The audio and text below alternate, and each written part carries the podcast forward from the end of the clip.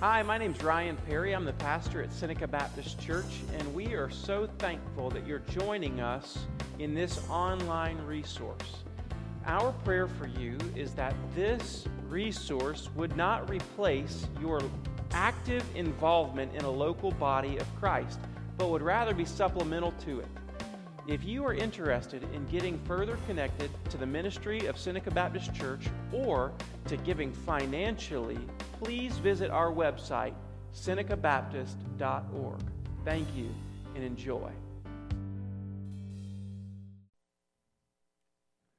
Thank you, Miss Laura. We appreciate you so much. Choir, fantastic job. Hmm. I don't know if you, you've noticed this, but if you've ever gotten an email from Christopher Hulsey, it always ends with the tagline, Soli Deo Gloria, to God alone be the glory. I know that's his heart, and choir, you did a great job with that. Okay, so uh, we have been in the book of Exodus for a little while, and uh, last week we looked at the consecration of the firstborn, and we looked at, we did communion, uh, the Lord's Supper together. This week begins a four-week break. Uh, in the book of Exodus, kind of a, a commercial break where we look at biblical stewardship for just a few weeks. Okay, and in biblical stewardship, this idea is that, uh, well, let me let me tell you how I got there, and then we'll define it. Uh, back in April of this year, I, I went to a training, a, a stewardship training down in Columbia.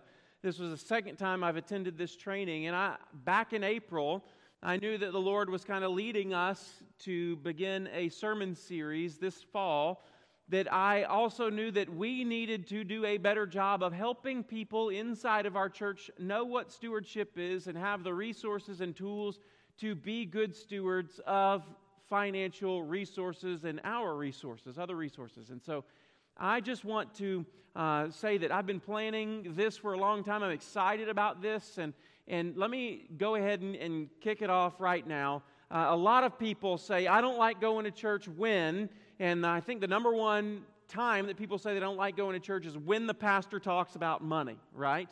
Um, talk about anything else, you know, talk about those people or these people or that sin, but don't talk about money. Nobody really likes that, but here's why we're going to spend some time talking about stewardship.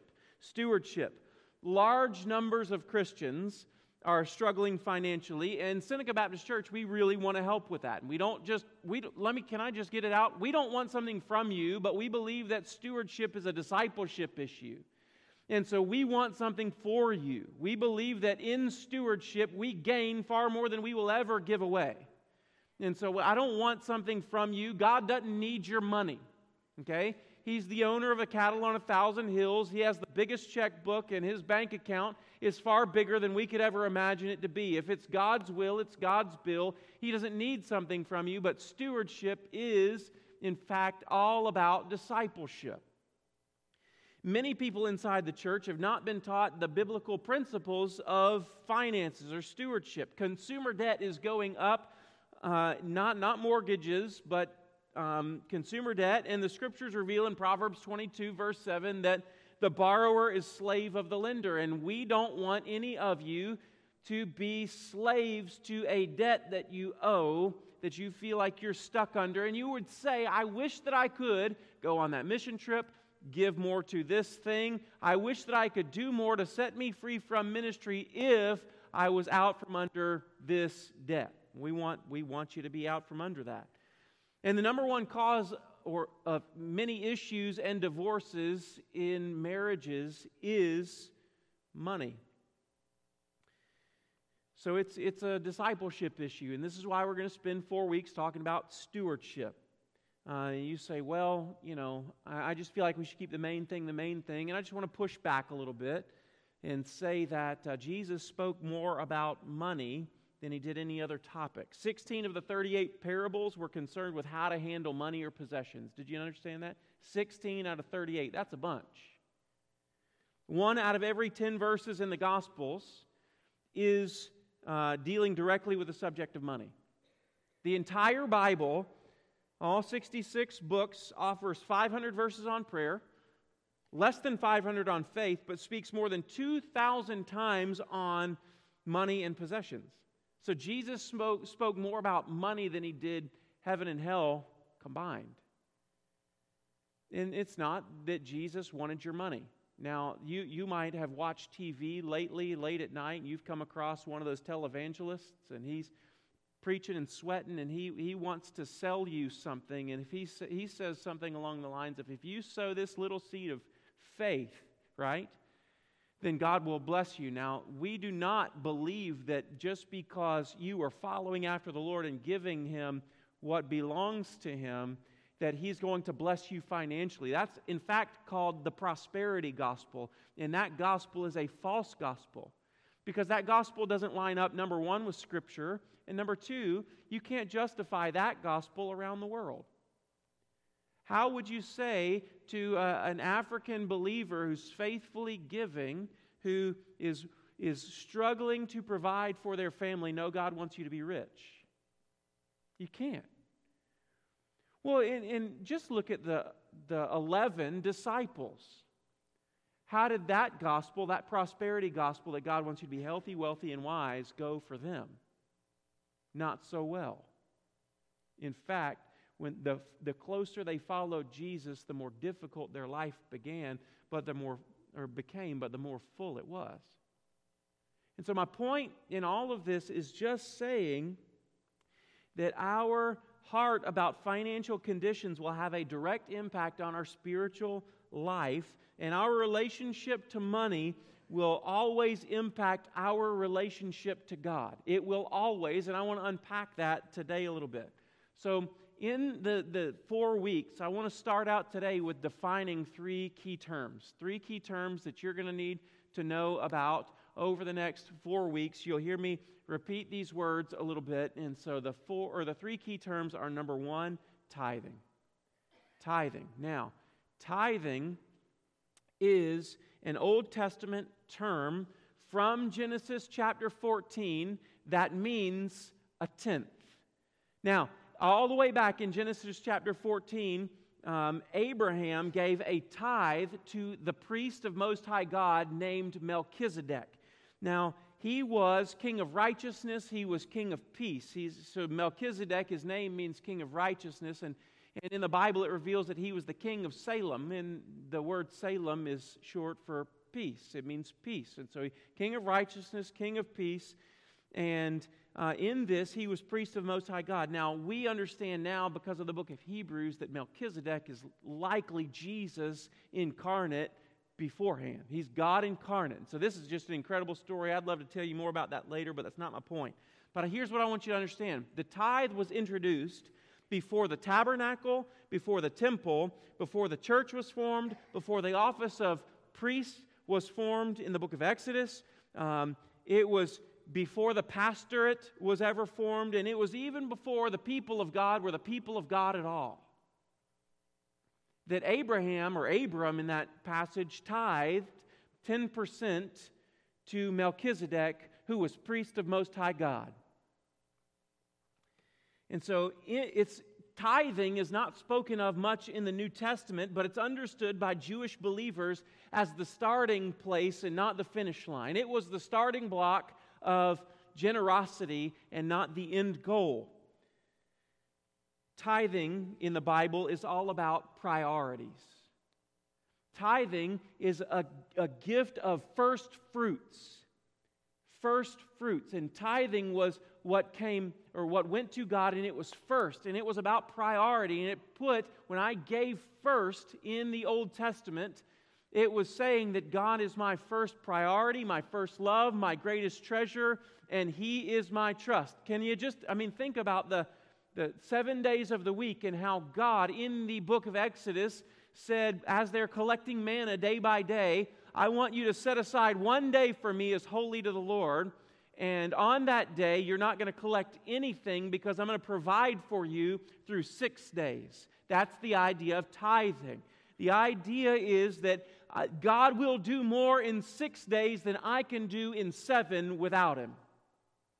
God can do more with ninety percent than I can do with one hundred percent without His blessing. So tithing sets my priorities. Then we see, um, well, tithing was never about moving the decimal point on a check, but it's always been about moving the affections of my heart. Okay, so it's always been about that. The second term is generosity. In the New Testament, we see God's heart being lived out in the early church. And the early church was not just giving a certain percentage. What did they do? Acts chapter two, look up here on the screen. It says, all who believed were together and had all things in common. And they were selling their possessions and belongings and distributing the proceeds to all as any had need. That's way beyond tithing, right?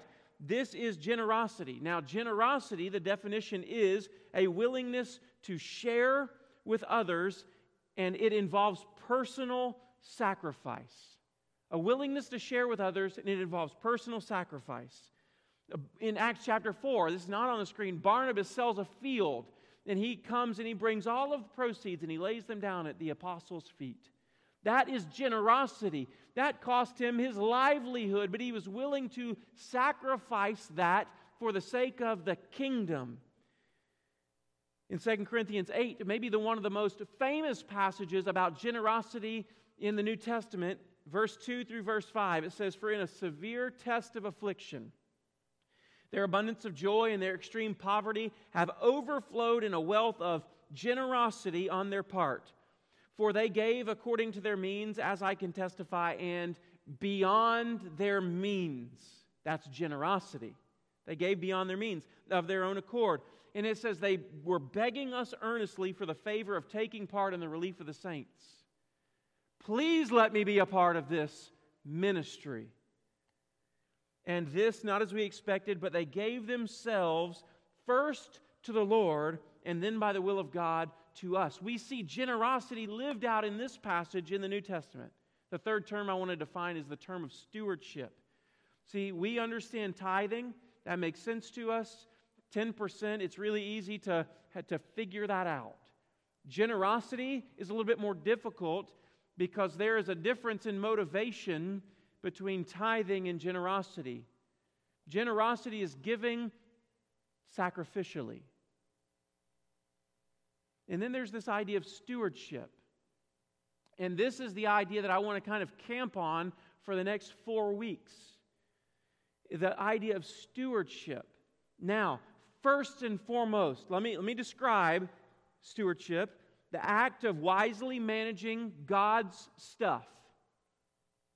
The act of wisely managing God's stuff in a way that pleases the master. That's stewardship.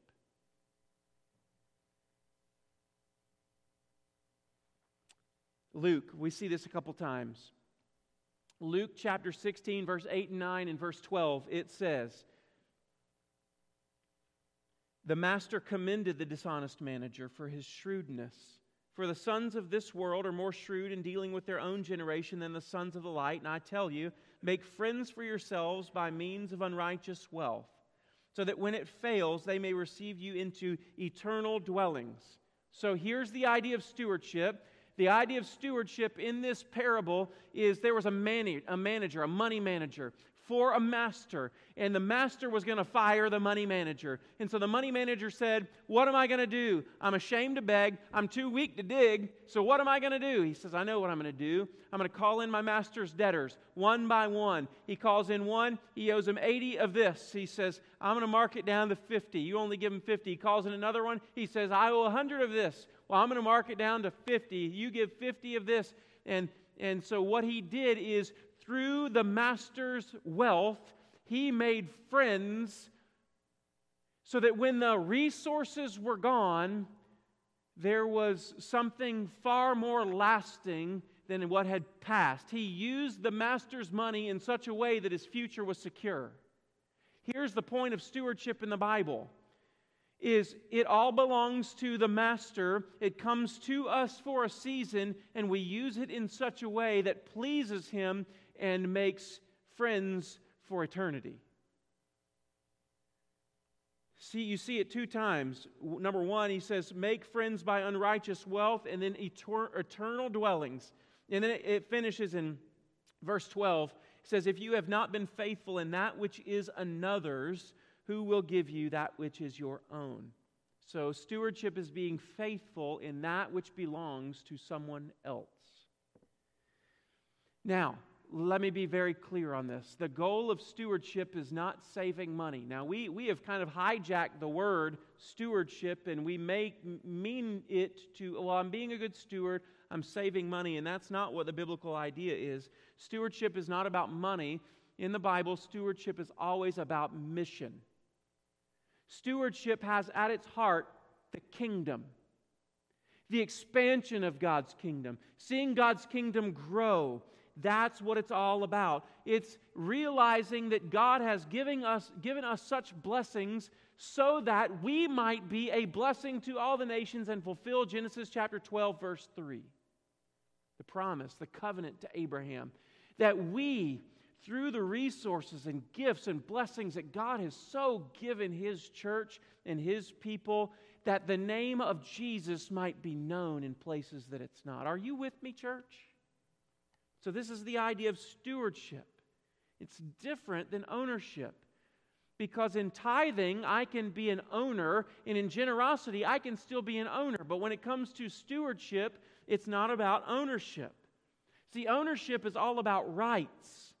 What right do I have to do with my money? Right? So it's all about rights. I have rights to determine how my money gets spent.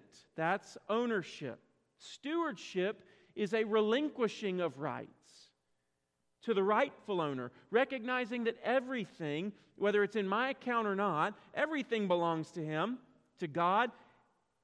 So then I ask, how would God want me to use, utilize the things that belong to Him in a way that aligns with the deep desires of His heart and the intentions of His heart? That's stewardship. That's stewardship. Chip Ingram wrote in a book uh, that as a young pastor, there was an elderly man in his church who called him up one day and he said, I have a proposal for you. Why don't you meet me for lunch? And they met for lunch and they ate this big, fancy restaurant, nice lunch. And the, the old elderly man said, here's my proposal. I'm going to open a checking account. It's going to have ten thousand dollars in it, and you're going to be responsible for how that money gets spent. And I want you to spend it in such a way that is good for God's kingdom. And so as a young pastor, Chip Ingram said, man, it made me nervous. Every time I, I thought about spending money, I had to meet with the master because I had to find out how he wanted me to spend that which belonged to him. He said it was, it was the responsibility went up.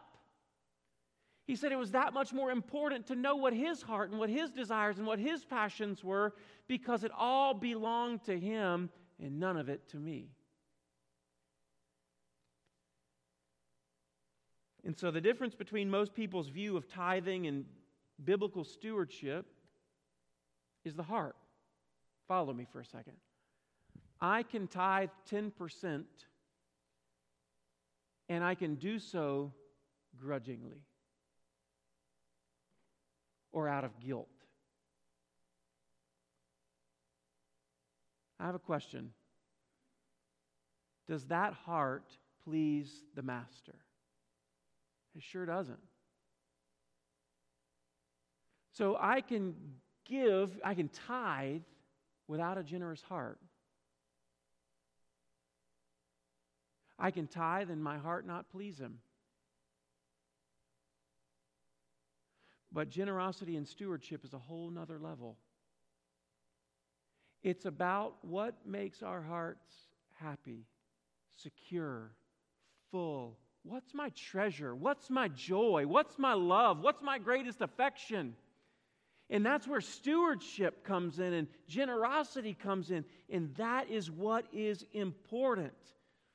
See, I can tithe ten percent of what belong, what I believe belongs to me. But stewardship believes that everything comes from God, it all belongs to God, and everything is for God. And so He loans to you for a time what belongs to Him so that you might learn to steward it well with God's mission in mind. Are you with me, church? So the question then is, why is stewardship important? And I have three reasons why stewardship is important.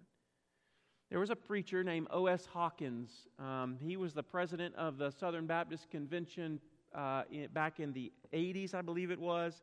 O S Hawkins said, "We are nothing more than stewards passing through this world. Fifty years ago, everything that's in your name right now belonged to somebody else.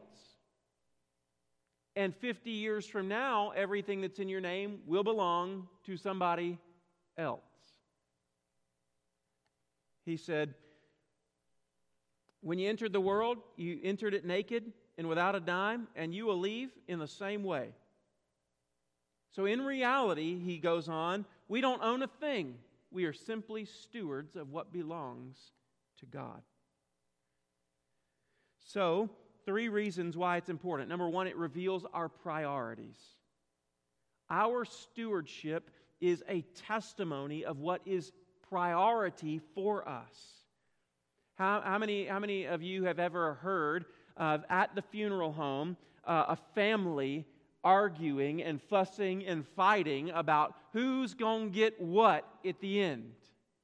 What do we call that document that, that is left by the deceased to know how to disperse the belongings of that deceased person? What do we call it? Last will and testament. What in the world does testament mean? Testimony. I want you to understand that our stewardship is kind of our last will and testament. It, it, that's why stewardship must put God first. It reveals our priorities. What's priority in our life? Now, I've, I heard it said one time that, that um, you write your autobiography with your checkbook. Now, some of us don't have checkbooks anymore. There's this generation coming up that if they needed a check, they'd go, I, I got no idea. Everything is plastic, right? Everything is online. But I grew up that my first thing that I did when I was fourteen years old, I went to the bank, I opened up a bank account, I put my first paycheck in the bank account, and they gave me a checkbook, right? And I could write my autobiography with my checkbook. If somebody said to you, let me see your checkbook, they're going to find out real quick what's important to you. If somebody said to you, now this might speak to another generation, if somebody said to you, give me your phone, let me open up your app, and let me see how you have spent your money on your debit or credit card, they're going to find out really quickly what's your priority. And that's exactly what stewardship is all about. It's all about our priorities. It reveals our priorities. That's why in Proverbs three it says, honor the Lord with the first fruits of your harvest. Give to Him what belongs to Him first. Many people say, think about it like a pie. And, and they cut that pie into sections. And, and at the end of the month, they say, well, you know what? I don't have much to give to the Lord because I don't have much left over. And so really what God gets in those moments is kind of this, the crumbs, this half of a, half of a slither, maybe a spoonful uh, that goes to the Lord. And God says, no, I want you to put me first. Why? Is it because God is so desperate for your tithe? No, it's not. He's, he's not desperate for that, but He does want your heart. It reveals our priorities. It also reveals our loves. Stewardship is not about the amount, but the heart. Don't you remember the story in Mark chapter twelve of all the Pharisees and religious leaders coming up and putting large amounts into the temple treasury, and Jesus just kind of sitting back, and then this poor lady comes up and puts two pennies into the treasury box, and He gets up and He says, did you see her? That's what generosity's like. That's a heart that makes me happy, because it wasn't about the amount. He said, all these put out, put in out of their excess, but she gave all that she had to live on, panta ton bion, all her living. She put in everything. And he says, that's what makes me happy. It's about priorities. It's, it's about loves. It's not about amounts. It's about the heart. It's not about moving the decimal point, remember? It's about moving and shifting the affections of my heart from the worldly things that we're so entrenched by to the heavenly realities of King Jesus. That's why Jesus said in Matthew six twenty-four, No one can serve two masters. He'll hate one, love the other, or be devoted to one and despise the other. You cannot serve both God and money. O S Hawkins continues in the same sermon that he preached. He said, our last will and testament is the last opportunity we have to give our testimony to the world of what was really important with, uh, to us. One day someone will read it and tell what really held your heart, because Jesus said, where your treasure is, finish it with me, there your heart will be also. I've heard a lot of preachers say that sometimes the last thing to get saved on a person is their checkbook. It's all about our heart. It's, it's, not a, it's not financially driven. Stewardship is not financially driven. It's discipleship driven. Our finances reveal so much about our own spiritual journey and maturity. It's not a money issue. It's a heart issue and a discipleship issue. And so Chip Ingram, uh, he says this is why Jesus talked about money so often. It's because the way that we handle money, our trustworthiness as God's stewards, is one of the most accurate reflections of our relationship to Him. He says stewardship, the way we steward what God has given to us for a time, is an accurate reflection of our relationship to Him. So it reveals our priorities, it reveals our loves, and third, our attitude toward money affects our spiritual lives. Now here I want to come to Mark chapter four, verse eighteen to twenty, and I want to end with this passage. It says, and, and others are the ones sown among thorns. So remember, he's in the middle of the parable of the soils. There's one sower, one seed. It's a good sower and good seed cast on four different kinds of soils. There's the, the, the path, and the birds swoop down and eat it. And he says, that's Satan coming down to steal away. Then there's the rocky soil. Doesn't it grows up immediately, but it doesn't have any root depth of root, and so it, it withers up when it gets hot.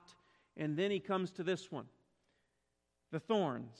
They're the ones who hear the word, but the cares of the world. Now, in your Bible, in your mind, I want you to kind of highlight, circle, underline those three things: cares of the world, the deceitfulness of riches, and the desires for other things enter in and do what? Choke the word. Cares of the world, what is that? Well, cares of the world. How am I going to pay the bills? What is our family, our church, going to do next year? How are we going to make it? What's going to be our budget?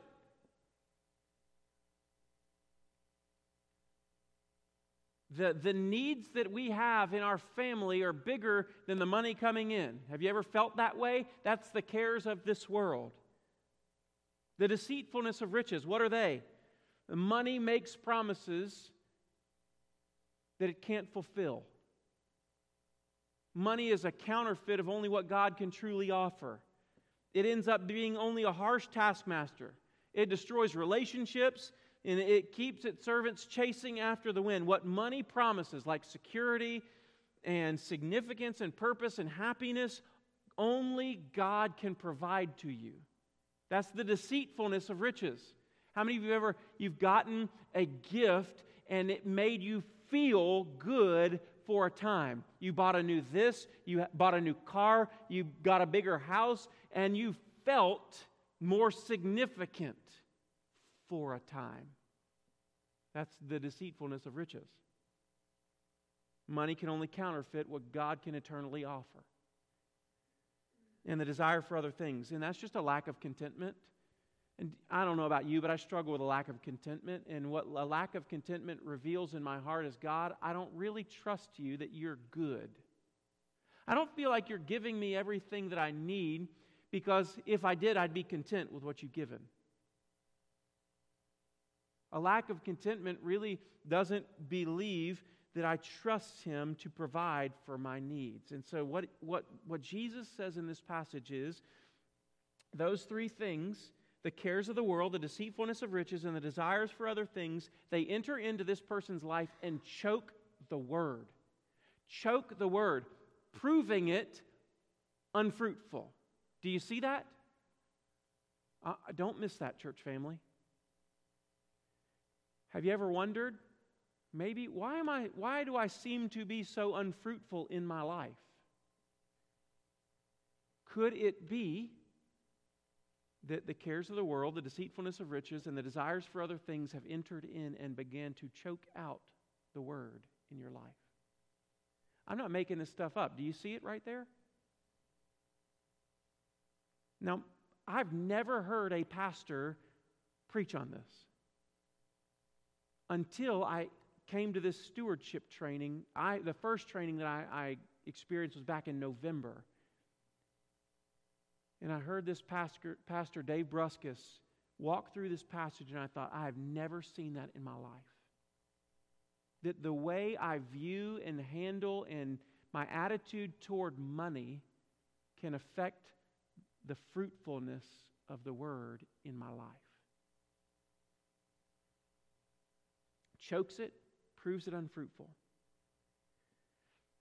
Uh, I, I'm on the Beaver Dam Baptist Association revitalization team, and that's a mouthful for a group of people that come alongside struggling, dying churches to say, how can we help you?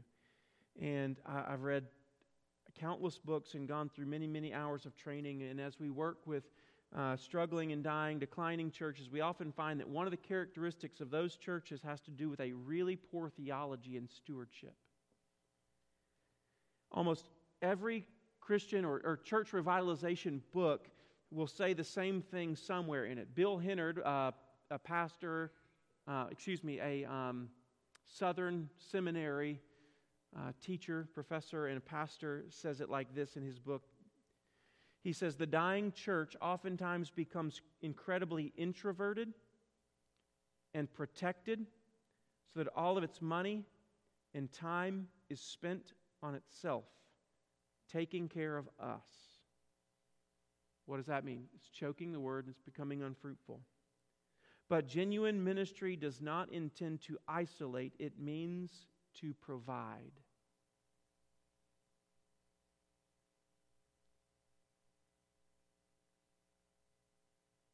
So when we don't have the proper theology of stewardship in our life or in our church, as the old movie line says, danger, Will Robinson. We're on a slippery slope to proving ourselves unfruitful. Some people would say, well, this, no, this person's just wise. He's shrewd. He's being a good planner. Well, the Bible reveals that this can be a subtle and seemingly acceptable form of idolatry. The greatest danger in the history of God's people from the beginning of Israel all the way to modern day church has never been need or suffering or persecution, but one of the greatest dangers inside God's church has always been abundance. Abundance. That's why in the book of Deuteronomy, as they're coming into the promised land, God says, He warns the people of Israel, when you come into the promised land, don't forget me. Don't forget me. With great financial blessings come great kingdom responsibility. So stewardship over the next four weeks, let me land this plane right here. Everything you have comes from God, it belongs to God, and is to be used for God's kingdom, His mission. Everything. Everything we have as a church, whether it's financial or in some other resource, is come from Him, it belongs to Him, and it's to be used for mission. And our mission is to help every person become a more devoted disciple of Jesus by declaring the gospel, discipling the believer, and deploying the church. Everything we have is to be used for that in His purposes. So I want to ask three questions. What testimony do your finances reveal about your priorities, your loves, and your relationship to Jesus? I can't answer that for you. But what testimony, if somebody were to come in and read your last will and testament, what would it say about your heart and your priorities? How has your attitude about money affected your personal fruitfulness? Do you feel at times, maybe sometimes your fruitfulness is choked out by the thorns of this world, the cares of the world, the deceitfulness of riches, the desire for other things, that you're sometimes wish you'd be more fruitful? Could it be that it would? It's time to take a hard look at your attitude about money? As a church, do we view what God has blessed us with through the right lens? Or, like Bill Henard said, are we trying to protect everything that we have rather than to meet every need that God brings? Last question, and I'm, I'm done. How will the resources that God has entrusted to us individually in the church make an impact into eternity? When you're gone, when it no longer has your name on it, what impact will it have left? That's stewardship. And next week, over the next few weeks, we're going to dive deeper into that topic. And I pray that you'd see it's not about a need, but it's about our hearts. As we close, I want to invite you. This altar is open for you. If you'd like to come and kneel and pray, if you'd like to come and say, God, search my heart, you do that in these times. Miss Cecilia is coming down in just a minute, and I'm excited about that.